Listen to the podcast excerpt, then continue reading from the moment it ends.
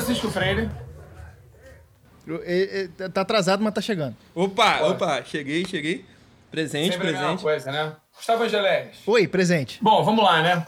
O assunto de hoje é uma famosa partida de futebol que aconteceu no primeiro Natal da Primeira Guerra Mundial. E assim, esse assunto... As primeiras vezes que eu ouvi esse assunto, e, e durante muito tempo, quando eu pensava numa partida de futebol na Primeira Guerra Mundial, no meio da Primeira Guerra Mundial, assim, o que eu imaginava era um ambiente tenso, né? O que eu imaginava era assim, a gente tem que lembrar que a Primeira Guerra Mundial era o evento mais violento da história da humanidade.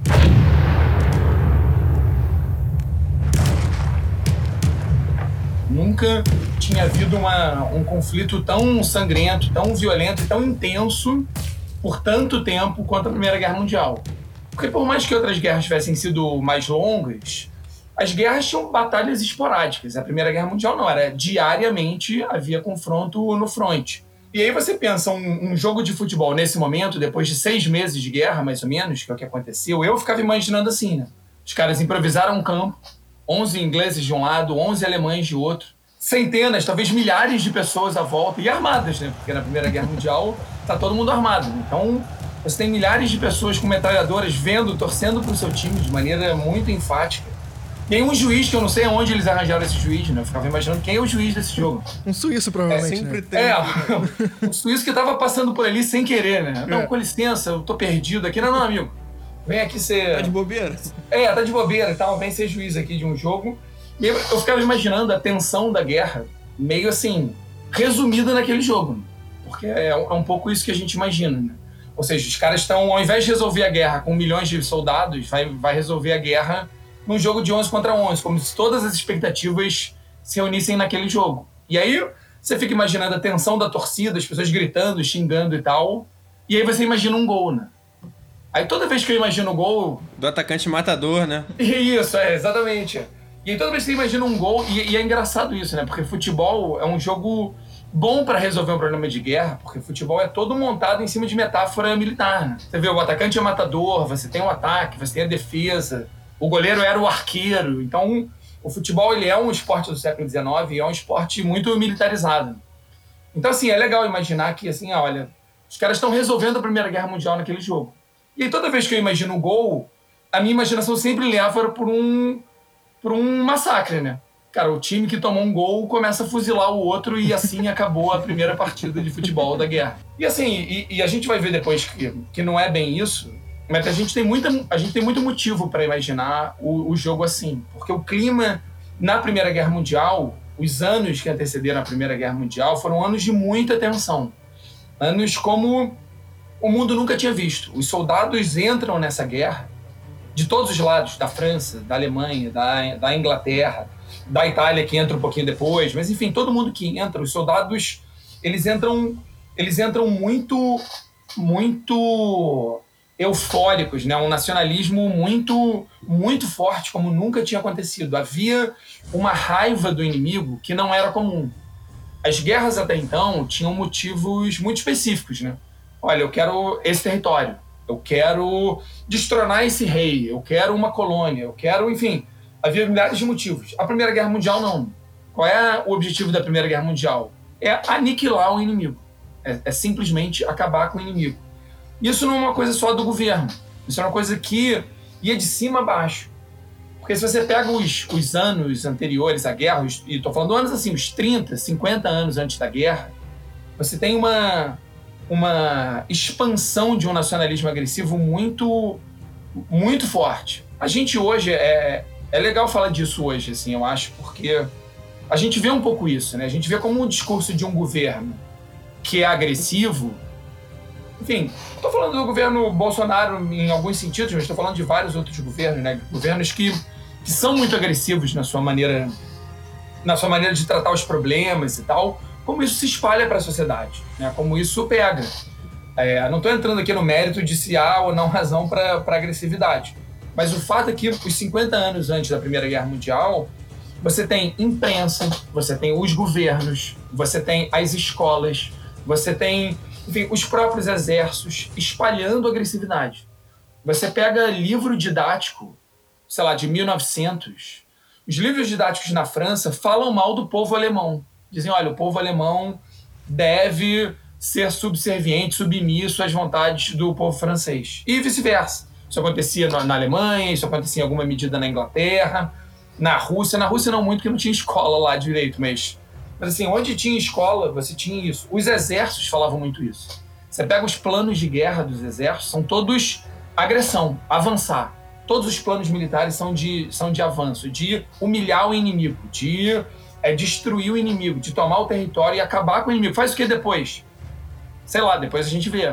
Não, não importava muito. Isso que você falou é, eu acho interessante também, porque era uma sociedade que mudava de uma maneira muito rápida, né?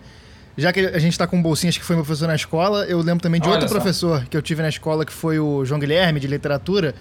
E uma coisa que ele falou na, na época, que ficou muito na minha cabeça, é que se você pegar um cidadão do meio do século... Pegar o cara na virada do século dezenove pro vinte e do, e do vinte pro vinte e um, talvez o cara do dezenove pro vinte visse mais... É, sentisse mais a mudança do que o cara do século dezenove pro... Do vinte pro vinte e um. Porque é uma quantidade de elementos novos que mudaram a cara da sociedade muito grande. Você tem é, os navios, aqui, toda a questão da Revolução Industrial. Eu queria saber se você concorda com isso e elaborar um pouco nisso também aqui, que é uma, uma sociedade muito diferente. Não, eu acho que isso é importante, cara. E eu acho que, de novo, tem a ver com o que a gente vive em alguma medida. Que em momentos de muita mudança, e a gente vive de novo, né, nos últimos vinte anos, aí, momentos de muita mudança em muitos sentidos, assim, essa crise de identidade que isso gera faz as pessoas se agarrarem em algumas coisas, né? E o nacionalismo é um pilar que desde o século dezenove ele parece muito sólido, né? Então, no momento em que, que as coisas mudam muito, você se agarra em alguma coisa. E, e o nacionalismo era isso. Pro, pro cara do final do dezenove, o nacionalismo foi uma, enfim, foi um mastro aí, foi uma tábua de salvação muito importante. E a gente ainda vive o, enfim, ainda um pouco a rebarba disso, né? O nacionalismo ainda é uma um elemento muito importante de identidade, né? Podia não ser. O que vem junto de conservadorismo, né? No sentido até mais é, literal da palavra, que é conservar aquilo que vinha de antes, né? É, mas se você pensar... Concordo totalmente se a gente pensar em hoje, mas se a gente pensar no dezenove, não, né? O nacionalismo era novo. Uhum. Ele não era... Né? Era uma identidade nova, era uma maneira de se identificar nova. Os países ainda eram meio jovens na forma de hoje em dia, né? Itália, Alemanha, os processos de unificação foram tudo ali no final de... E mesmo os que não eram, como a França, se você pega, assim, áreas do interior da França, você ainda tinha populações que não falavam francês, que ainda eram identificadas com a sua região e não com a França. Então, mesmo países antigos viviam esse momento de, de criação de uma identidade nacional. O Brasil vivia isso também. Só que no final do dezenove, você teve esse processo de uma maneira muito agressiva. Não basta ser inglês, eu quero ser inglês e impor a hegemonia sobre a Alemanha, sobre a França, sobre a Rússia, e assim para todos os países. Então, e você tem assim, o, o exército tinha essa coisa da agressão, a escola tinha essa coisa forte, as igrejas tinham essa coisa forte. Você tinha um discurso, pega a igreja da Inglaterra, que é uma igreja muito nacionalista, você tinha um discurso que era religioso e nacionalista ao mesmo tempo. Então... Para todos os lados, as pessoas ouviam esse discurso de não só somos os melhores, mas temos que impor a nossa superioridade a outros países. O dezenove viu surgir uma série de, de ideologias que reforçavam essa ideia da superioridade, né? Você tem o darwinismo social, que era uma espécie de, de superioridade racial. Nós, europeus, somos melhores e merecemos tomar o resto do mundo. Mas dentro da raça europeia havia distinções, né? O inglês se achava superior ao alemão e assim sucessivamente. Então, tudo no dezenove empurrava essas pessoas para esse comportamento agressivo. E não era só os governos, nem só os donos de indústria, nem só o exército. Quando você tinha uma disputa colonial, por exemplo, você tinha discussão de bar. As pessoas trabalhadoras que nada tinham a ver, nada tinham a ganhar ou a perder com a conquista de uma colônia, ficavam brigando. É um absurdo, a Alemanha perdeu a colônia de Samoa para a Inglaterra. Pessoal, pô, onde é Samoa? Pô, não sei, mas tinha que ser alemão e tal. Teve crime de guerra? Não teve? Tinha comentarista? É. Central do apito. Ação Temegaga. Lá em Samoa. Essa tensão, essa agressividade é nova. Ela não existia. O nacionalismo de antes, ele era de identidade. Eu quero formar a Alemanha, eu quero formar a Itália. E aí, e aí o que, que você tem? Aí você tem o início da Primeira Guerra Mundial, um momento onde a indústria bélica cresceu muito, então você tem um potencial de destruição muito maior do que antes, uma agressividade nunca antes vista, uma guerra cujo objetivo é destruir o inimigo completamente. Aí voltamos para a partida de futebol, né? Bom, mas pensando bem, assim, se a gente levar isso em consideração, nem era para ter partida de futebol, né? Porque se a gente pegar esse clima que a gente veio construindo, cara, nunca haveria chance desses dois lados entrarem em acordo sequer sobre as regras, né? Sobre, sobre qualquer coisa de uma partida de futebol. E, no entanto, a partida houve. Qual é a mudança? Qual é a, a, a virada desse jogo aí? E aí, que é, que é a virada da nossa conversa aí. Que é o seguinte, a guerra, no fundo, não foi o que todo mundo imaginou. Todos os lados imaginavam uma guerra rápida. Uma guerra rápida e de avanço. Todo mundo achava, olha, em seis meses, no Natal, a gente vai estar de volta. A guerra começa no finalzinho de julho, no início de agosto. Todo mundo, os soldados foram para casa, os exércitos falaram, olha, no Natal tá tudo acabado. Todos os lados, ambos os lados. O francês olhou e falou, o Pierre conhece os alemães. É, é isso aí. Tá, tá, tá tranquilo, tá tranquilo. A gente sabe o que fazer. E assim, e não foi. A guerra teve um mês, tô falando do fronte ocidental, né, que é onde a partida aconteceu, que é onde nos interessa. Que a guerra também vai pro lado da Rússia, vai pro lado da Áustria. Mas não é o nosso caso aqui, a gente tá falando da... da guerra que aconteceu na França, a Alemanha invadindo a França, que é onde se resolveu a guerra. A guerra só se resolveu quando esse fronte acabou. E aí, depois de um mês de guerra, do lado finalzinho de julho, do início de agosto, até o iniciozinho de setembro, teve avanço. Primeiro, um avanço incrível alemão, que chega às portas de Paris. O exército alemão está olhando a Torre Eiffel, né? A Torre Eiffel tinha sido construída na virada do século. Os alemães estão vendo a Torre Eiffel, estão meio comemorando, assim, antes do tempo. Já gritou, é campeão, né? É, os caras estão... Eu já sabia, os caras estão na França, eu já sabia. E os franceses não entendendo, né, que ninguém sabe alemão lá. E aí... E aí o... E é engraçado, cara, não sei se isso, se isso cabe no, nesse podcast, mas era engraçado, uma vez eu fui à França, e tudo na, pra ir na França, assim, em Paris, tudo tem fila, né? E, cara, todos os lugares que eu fui, tinha um alemão furando fila. Falei, cara, os caras estão acostumados desde o século vinte, início, a entrar aqui sem pedir licença. Os caras vão entrando e tal. E aí, enfim, só eu me diverti com esse pensamento, mas eu achei bem divertido. Mas aí o fato é que, assim, os franceses viram o jogo do lado dos ingleses, meio miraculosamente. É uma história, enfim, que não cabe aqui.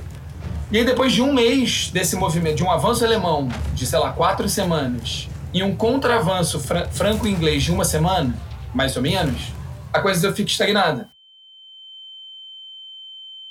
Dentro do território francês ainda, os dois cavam uma trincheira, já tinha havido outras guerras de trincheira, nunca nenhuma tão grande quanto, a, quanto vai ser a Primeira Guerra Mundial, mas os dois cavam trincheiras, um na frente do outro, que nesse, nesses primeiros meses não eram mais que buracos, depois vão ficar mais sofisticados, assim. Mas nesse primeiro momento eram, eram pouco mais do que grandes buracos, para que você não ficasse muito suscetível ao tiro do, do inimigo, e pausa, e acabou. E não tem mais. E nada mais acontece. E aí é impressionante, porque a guerra vai durar quatro anos, mais ou menos. Quando os franceses voltarem a avançar, daqui a quatro anos, eles vão estar no mesmo lugar. Assim, literalmente no mesmo lugar. A guerra fica... completamente parado. Só que não é um parado tranquilo, é um parado muito desagradável para os soldados. Porque imagina, imagina se aproximando do inverno, começa a chover muito, então os buracos começam a ficar lameados, então começa a trazer doença. Tem uma coisa que eles chamam de pé de trincheira. O pé fica muito tempo embaixo d'água com aquela bota militar, e aí o pé, o pé apodrece, tem que cortar o pé. Tem muita gente mutilada por conta disso, fora o cheiro, né? Porque...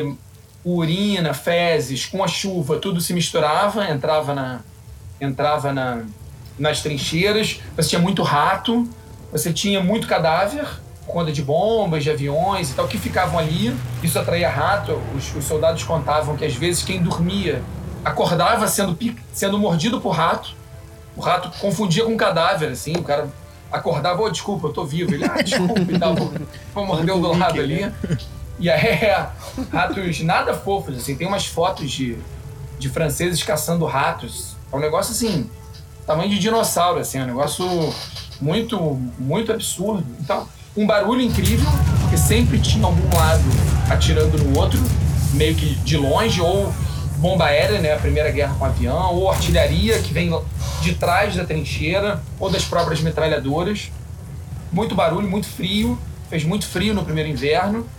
E essa situação onde nada acontece, a não ser esse clima de tédio, mas um tédio horrível, horroroso, fez com que os soldados começassem a pensar o seguinte: cara, ninguém entende o que eu estou passando, a não ser um grupo, o soldado do outro lado.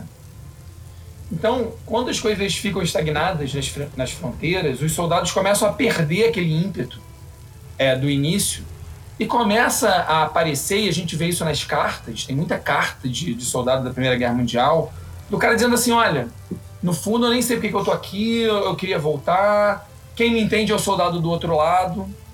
E você começa a ver, mesmo antes do Natal, a gente está falando dos primeiros meses de guerra, alguns sinais de identificação entre os soldados. Você tem relatos de conversas entre as trincheiras. Tem trincheira que é a vinte metros uma da outra. Então dá para gritar e conversar com o cara. Então, e aí, fulano, aí, salsichão? Os caras chamavam, mas chamavam, né? Os ingleses chamavam os alemães de salsicha. Ô, salsicha e tal. Aí os caras respondiam, ô, sei lá o quê, né? Tinha um xingamento, mas meio coisa de colégio, sabe? Você xinga, mas, mas é seu parceiro e tal. Você começa a ter relatos de prisioneiros de guerra ficando amigos, amigo dos, dos que o aprisionaram. Gente que saía para ver o pôr do sol, assim, gente que dividia alimento. Você começa a ter umas histórias meio assim, história de gente que se reconhecia. Pô, você não é o Gustavo? Sou. Pô, eu te dei aula, cara. Cara, pô, pode crer, pô, Bolsinhas e tal, é, que maneiro e tal, vim aqui te matar, eu também, surpresa e tal. E aí você começa a ter um clima meio diferente. Quando se aproxima do Natal, as coisas, as coisas ainda melhoram, porque para de chover. Os dias se aproximam do Natal, sei lá, uma semana antes do Natal, para de chover, e tava chovendo direto. Fica muito frio, chega a nevar, ou gear pelo menos, mas parou de chover, o, o céu tava claro. Então isso muda um pouco o espírito, o espírito da, dos soldados. E muito perto do Natal, os governos estimularam a população a mandar presentes e cartas para os soldados. Então o espírito dos soldados ainda estava mais, mais leve, né? Os caras recebendo carta da família, presentes. Os governos mandaram enfeites para enfeitar a, a, a trincheira. Os alemães... Porra. Botar um, uma estrelinha no pé do cadáver, né? Olha que bonito. Cara, parece bizarro, mas assim, isso levantou a moral pra caramba. Os alemães tinham árvore de Natal. O, o governo alemão mandou árvores de Natal para as suas trincheiras. Já era um hábito na Alemanha. Não era muito comum nos outros países, mas já era na Alemanha. Em alguns lugares, quando os alemães botam a, a árvore de Natal na fronteira, na, na trincheira, os franceses começam a atirar, achando que é uma arma, que é alguma coisa assim.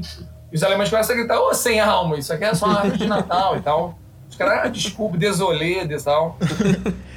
Na, na, nas trincheiras escocesas, por exemplo, ou irlandesas, não, é, enfim, britânicas, os caras mandavam instrumento. Então chegavam gaitas de folha, violões e outros tipos de instrumento. Então, cada, cada trincheira ficou, assim... preparada para o Natal, e alguns, enfim, prepararam uma certa festa. Alguns lugares vieram músicos para dar uma animada na noite de Natal.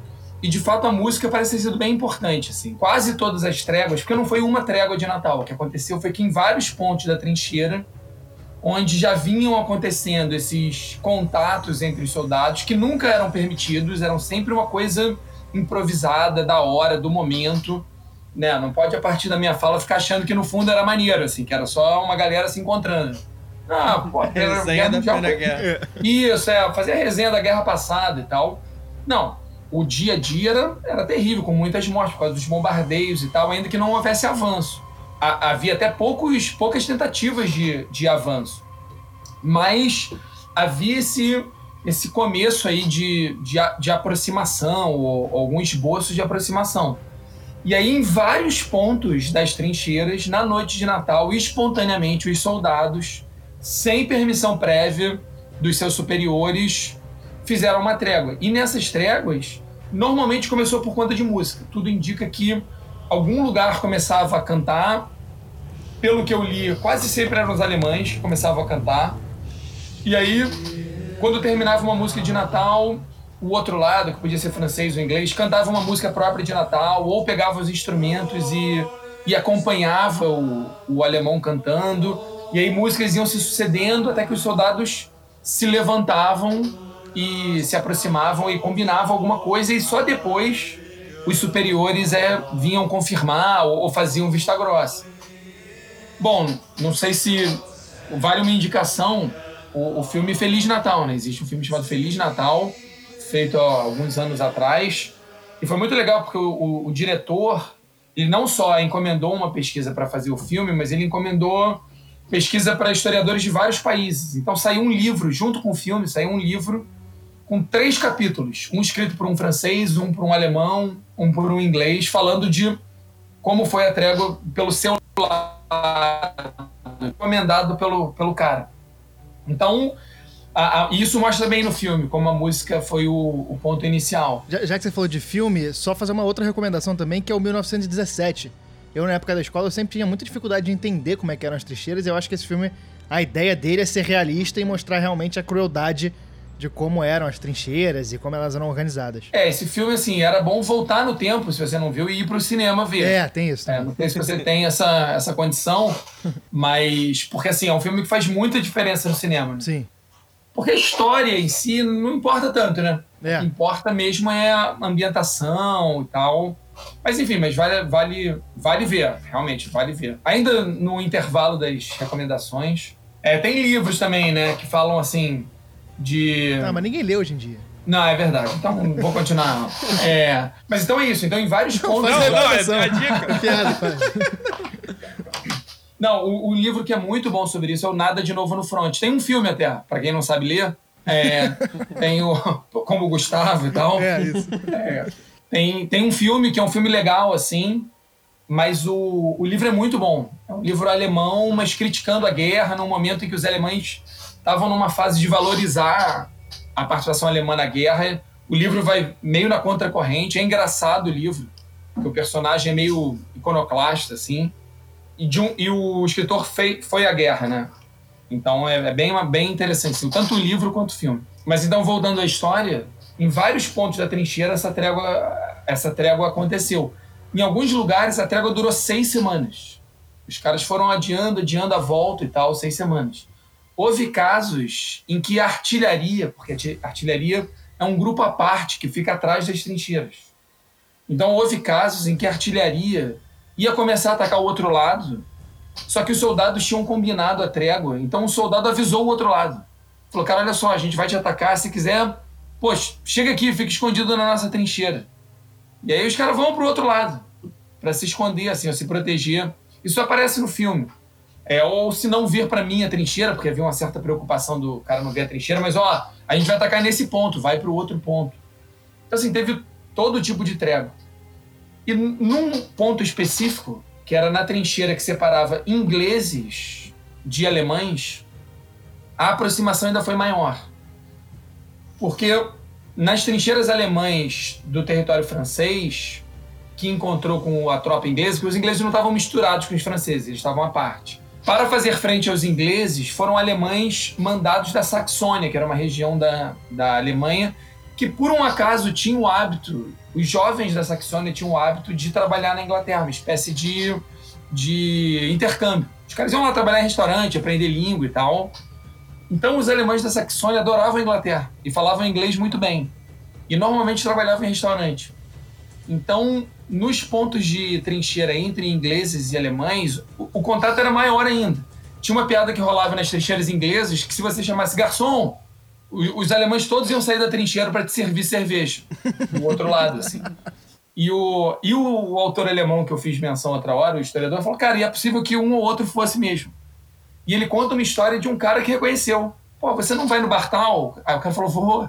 Então, eu servi a cerveja pra você. Ele, ah, queria reclamar que você atende mal e tal.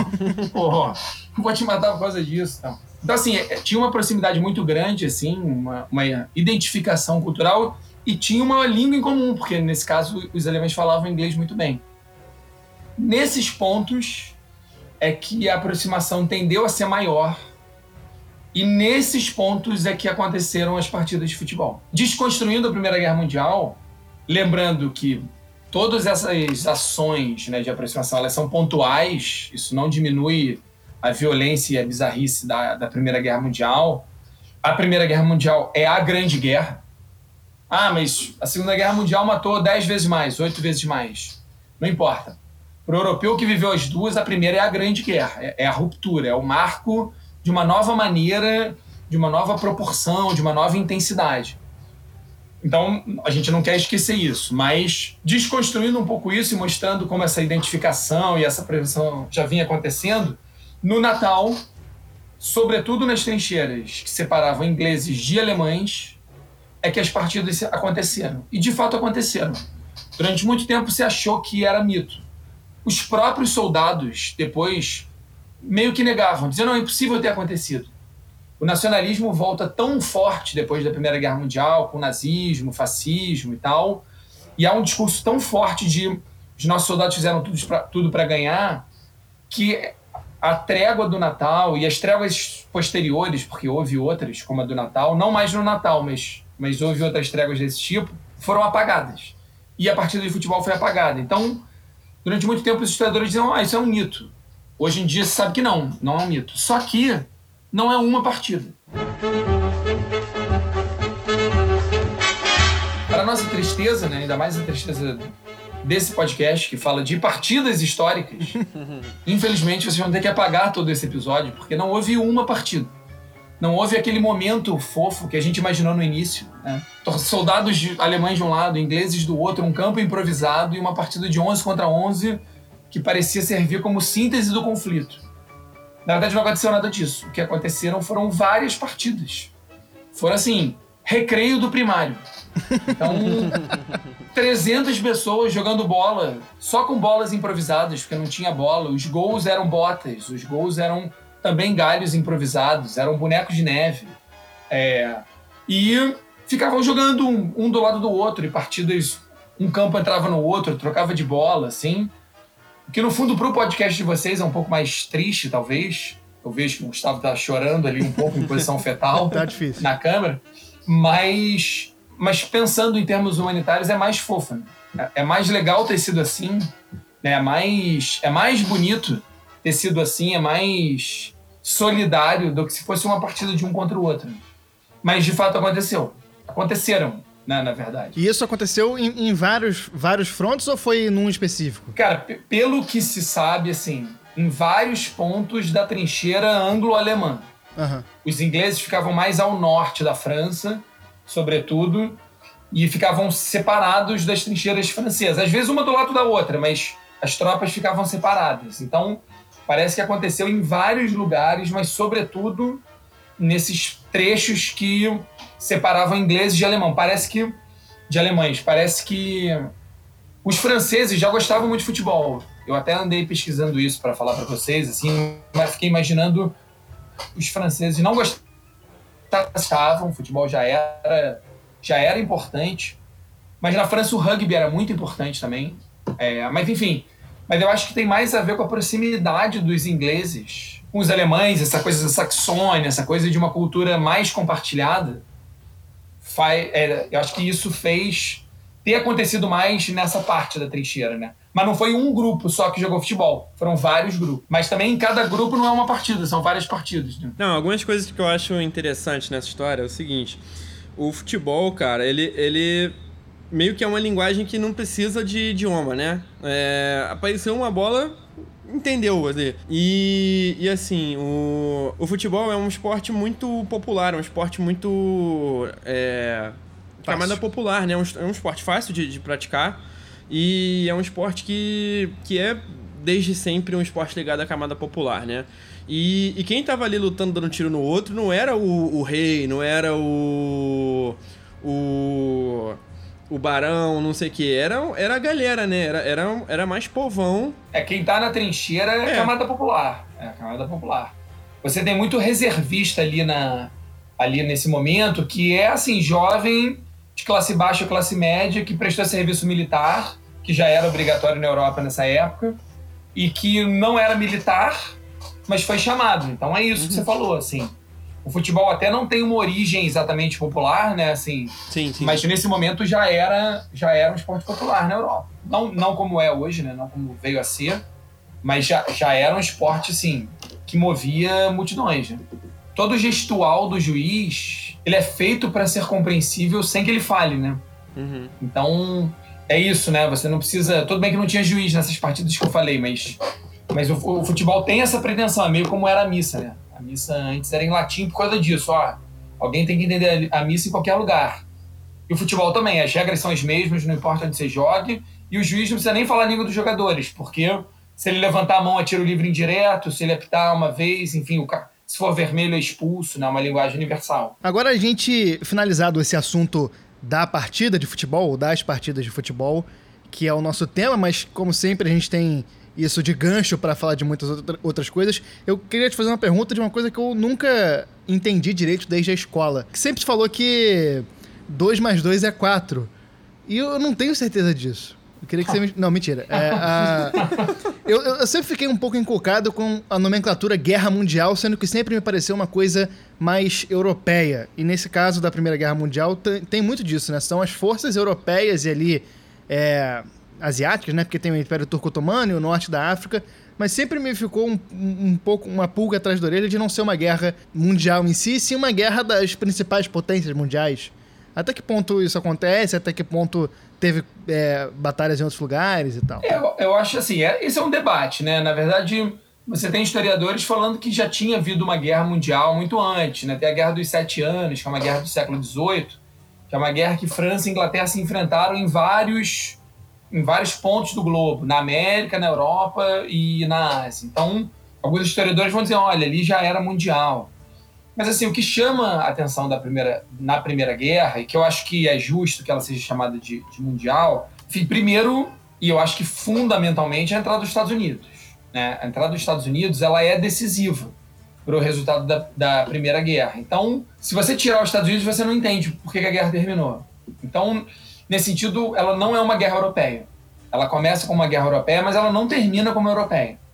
Isso é uma coisa fundamental. Para além disso, tinha uma outra coisa que era nova também, como os países, as potências europeias tinham colônia, as colônias mandaram tropas, algumas espontaneamente e outras obrigadas. Então, você tinha, você tinha nas tropas francesas e tal, enfim, africanos, nas tropas é, inglesas, gente da Oceania.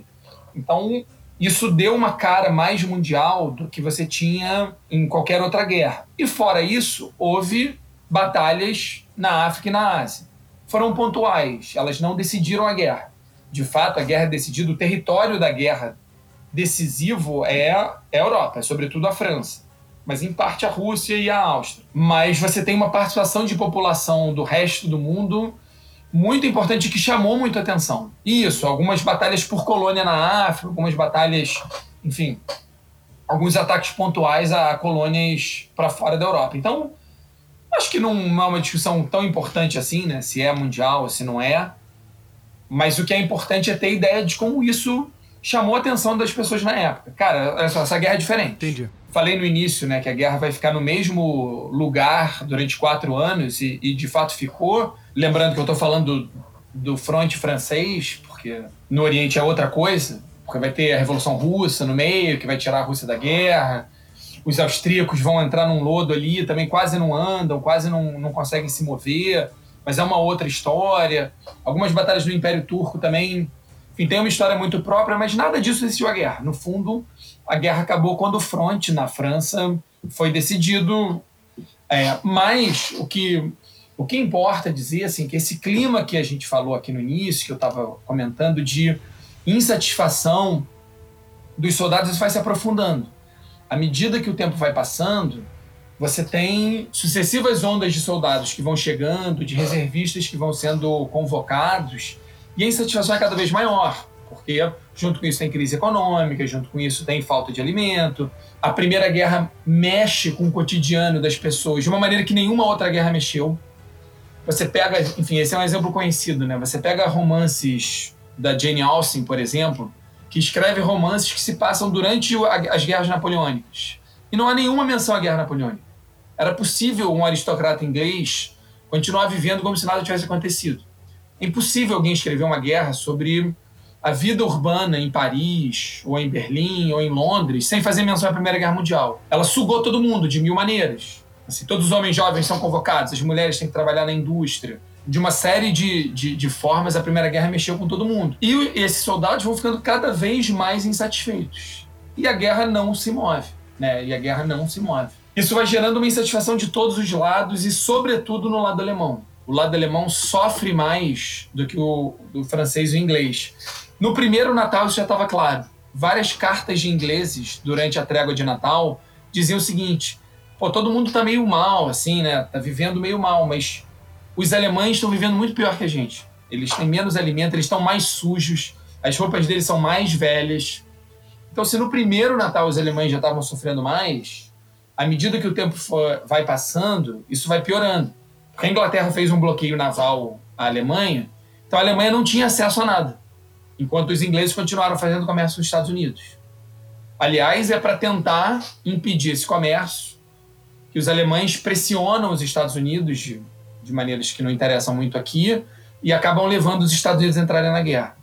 E aí, quando eles entram na guerra em dezessete, a situação alemã, que já era praticamente insustentável, fica literalmente insustentável. No finalzinho de dezessete, os alemães tentam o último ataque desesperado, quase vencem, é muito impressionante, assim, os caras, quatro anos de esforço de guerra, lutando contra o mundo inteiro, né? Bem ou mal, assim, explica a, Alemanha, explica a Primeira Guerra em poucas palavras, é a Alemanha contra a Rapa, né? Basicamente é isso, é a Alemanha contra, né, contra a Rússia, contra a Itália, contra a França, contra a Inglaterra, contra os Estados Unidos. Do lado da, da Alemanha estava a Áustria, que não contava. A Áustria era meio café com leite, assim. E o curioso é que na Segunda Guerra Mundial, descreve em poucas palavras novamente, né? É novamente a Alemanha contra a Rapa. Então, assim, é um país que, enfim, que não é muito confiável, né? Tem um comediante, o Norman MacDonald, que começa o stand-up dele falando isso. Falando, olha, sei que as pessoas já superaram e tal, mas um país que entra duas vezes em guerra contra o mundo inteiro... Eu acho que ele precisa ser visto com algum cuidado. Tem um canto da torcida da Inglaterra, né? Inglaterra e Alemanha no futebol ainda é muito clássico até hoje, né? E Sim. aí tem um canto da torcida da Inglaterra que é Two World Wars and One World Cup. Uá, uá. é, é isso aí. É. Então, quando os Estados Unidos entram, a Alemanha tenta um último ataque desesperado que quase vence. É muito impressionante, assim. Eles, eles que rompem a trincheira pela primeira vez... conseguem empurrar os franceses para trás, mas não, não chegam à vitória e começam a recuar. E aí, quando eles começam a recuar, a situação na Alemanha, já, aí dentro da Alemanha, vira um caos, começa a ter greve, começa a ter muita deserção militar, começa a ter problema dentro do exército, o problema da fome vai a níveis altíssimos, uma pressão muito grande sobre o governo, para o governo se render. O imperador alemão... que é um cara, assim, que vale um podcast só pra falar dele, assim, cara, muito muito particular, o assim. Cara, Guilherme. É, o Guilherme, o Guilherme segundo. Ele era bipolar, então, assim, imagina um imperador com poderes muito ampliados, né, o cara bipolar. Então, enfim, uma personalidade muito estranha, assim, mas, enfim, também não, não vem ao caso aqui. Mas o Guilherme era um, era um cara que não ia desistir de, nunca, e aí isso leva à proclamação da República.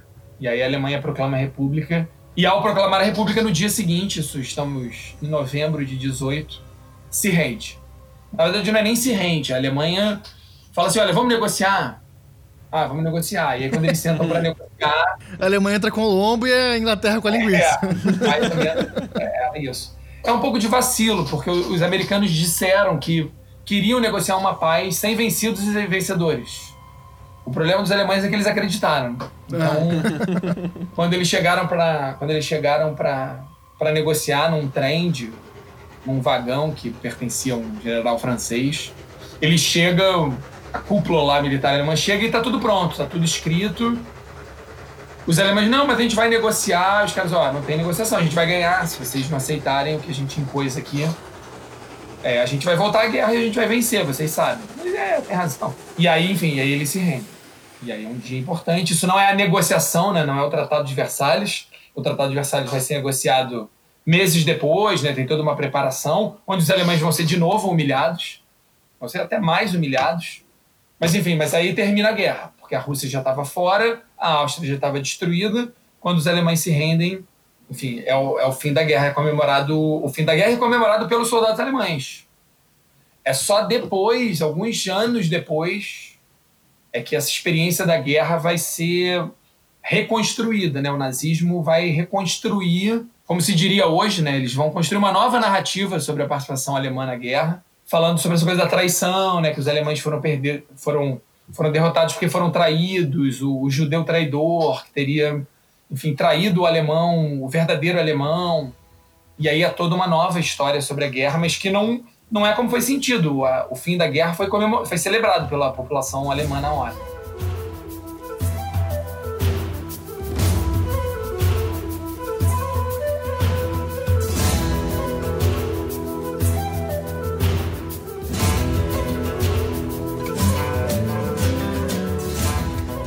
Não, agradecer a participação, a aulaça. Eu que agradeço o convite. E, assim, fazer, pedir um comentário, porque eu acho muito legal essa história do, do futebol como... Como não só negócio pra, pra moral das tropas também, mas por um momento de paz ali aparecer justamente o futebol, né? Porque aqui no podcast a gente gosta sempre de falar do futebol como fenômeno cultural e social. E esse é um momento muito importante, né? A gente no, no futebol normalmente não tem muito gancho com o Natal, né? A gente tá lançando um episódio aqui de Natal. É. Que, pô, a temporada brasileira acaba antes, não, tem, não costuma ter muita coisa pra contar de Natal. Mas essa é uma história que, porra, é fantástico. Mostra, mostra como que o futebol é, né? É um fenômeno cultural e social. Num, num momento de paz ali no meio de uma guerra É, assustadora e, e violentíssima e nunca antes vista, apareceu justamente o futebol, né? A música e o futebol ali no, no momento de paz. É, isso é muito, isso é muito significativo. Não, é, é um fenômeno cultural por mil motivos, né? Dá para abordar o futebol como um fenômeno cultural de mil maneiras, né? Nesse episódio é de uma maneira muito específica.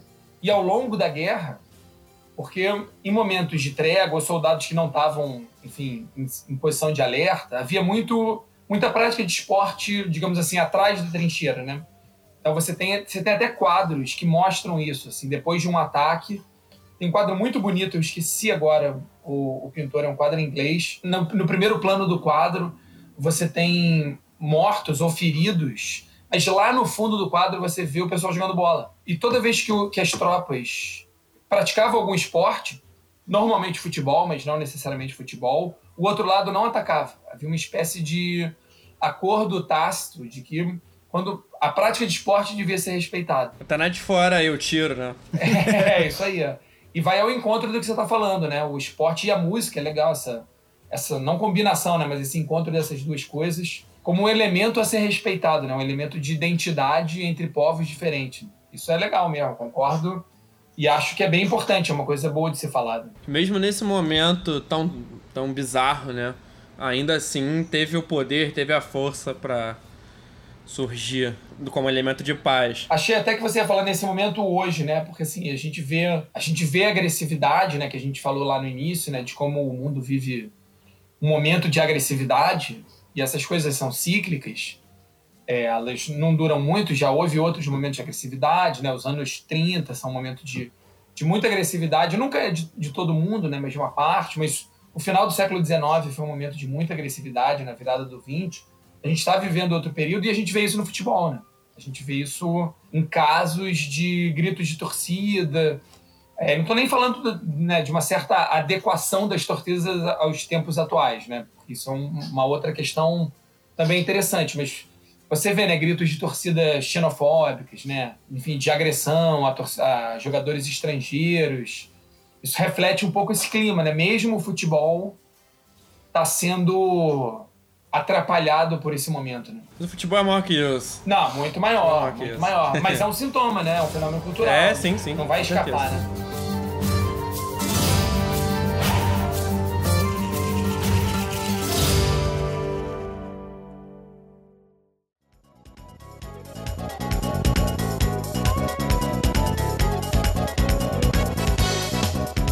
Sim, agora a gente está terminando o programa, direto dos estúdios Dom Diego Armando Maradona. Tivemos esse especial de Natal aqui do Armário da Bola. É o nosso último programa do ano, dia vinte e cinco de dezembro. E a gente falou desse momento que mistura futebol, mistura política, mistura geopolítica, mistura humanidade, mistura gente. É, a gente agradece demais a participação do André Bolsinhas, que foi meu professor na escola. se eu hoje em dia gosto tanto de história, gosto tanto desses temas, tem muita influência do, do Bolsinhas. Ele é desses caras que a gente pode usar como exemplo de professor que realmente muda a vida das pessoas. Ele é um cara que tem importância na minha vida, em quem eu sou hoje, ele tem uma importância, que é um puta professor. Quem ouve o Armário da Bola teve a oportunidade aí de experimentar um pouco disso, e ele vai voltar, vai aparecer de novo aqui no Armário da Bola. A gente vai preparar mais coisas envolvendo esse lado específico da história, que não é o nosso, né? A gente é mais... A gente é jornalista, a gente é publicitário, a gente é ao lado mais da comunicação e fala um pouco mais voltado pro esporte, mas é sempre bom a gente contar com a opinião e com os estudos, né? Com o que tem a dizer os historiadores. A gente tá sempre sarrando na história, né? A gente traz o contexto histórico, a gente traz tudo isso, e é, é legal a gente trazer é, um historiador para falar sobre esse assunto. Meu nome é Gustavo Angelés, estou aqui com o Chico Freire. Chico, seu boa noite barra destaque final. Não, é, queria aproveitar esse momento aqui também para agradecer ao André, foi muito maneiro, foi um papo bem, bem, bem interessante, bem amarrado. O meu destaque final é isso que a gente falou agora bem no finalzinho mesmo, é... a importância e a força do futebol mesmo num momento tão, tão bizarro, e tão incomum, e tão violento, e tão sem precedente na história da humanidade. Ainda assim, o futebol ali ele apareceu como um, um elemento de, de ludicidade, de paz e de, de é, integração, né? E, e é fantástica essa história por causa disso, né? É fantástico porque mostra a força do futebol. A gente tem vários outros momentos de, que mostram do futebol... parando conflitos e, e... tem história do Pelé, parou a guerra e tal. Mas esse tem bastante a ver com o Natal também, que foi durante a trégua de Natal. Eu ia falar desse filme que ele falou. Acabou que, eu, que a gente não participou, então a gente deixou ele falar, deixou ele brilhar. E esse, esse filme é realmente muito bom. Feliz Natal, eu lembro de assistir no, no colégio. Não estudei com o Gustavo, por acaso. Estudamos a um muro de distância, é, mas, mas não juntos. Mas lembro de, de ver isso na, na aula de história no colégio. Isso dá uma, dá uma englobada, dá uma, uma amarrada em tudo que a gente gosta de falar, né, cara? A, a, a força do futebol como fenômeno cultural, a força do futebol como, como cultura. É, nesse último programa do ano, eu queria agradecer a todo mundo que acompanhou a gente até aqui, todo mundo que esteve com a gente durante esse nosso primeiro ano de... De, de trabalho. É isso, a gente... A gente ainda não tem um ano fechado de podcast, é, mas... Mas esse é o ano um do Armário da Bola. É. A gente encerra esse pro... essa primeira temporada do Armário da Bola com esse programa, com o nosso especial de Natal. Estamos aqui de roupa vermelha, o Chico pintou o nariz vermelho. Isso. É... Tô com chifre também. Tá com chifre, isso aí a gente grava todo o programa. Isso aí não é só no especial de Natal.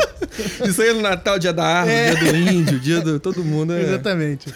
É, e a gente vai tirar umas férias, porque a gente merece, trabalhamos muito, é, com muita garra por esse, por esse programa, mas a gente vai tirar umas fériasinhas e a gente volta depois do Carnaval. Primeira sexta-feira depois do Carnaval, do espírito do Carnaval, né? Porque não teremos, estamos numa pandemia ainda, não vai ter festa, não vai ter bloco, mas a gente vai ficar até lá de férias e a gente volta na primeira sexta depois do Carnaval. É, e a gente queria aproveitar para desejar um Feliz Natal a todos, boas entradas, e que a gente tenha um dois mil e vinte e um melhor que dois mil e vinte, que nesse novo ciclo simbólico, né, a gente possa ter vacina para todo mundo, saúde para todos, pública e de qualidade, e que a gente seja melhor, a gente tente ser melhor. A virada de ano é uma data só simbólica, mas que tem muito significado.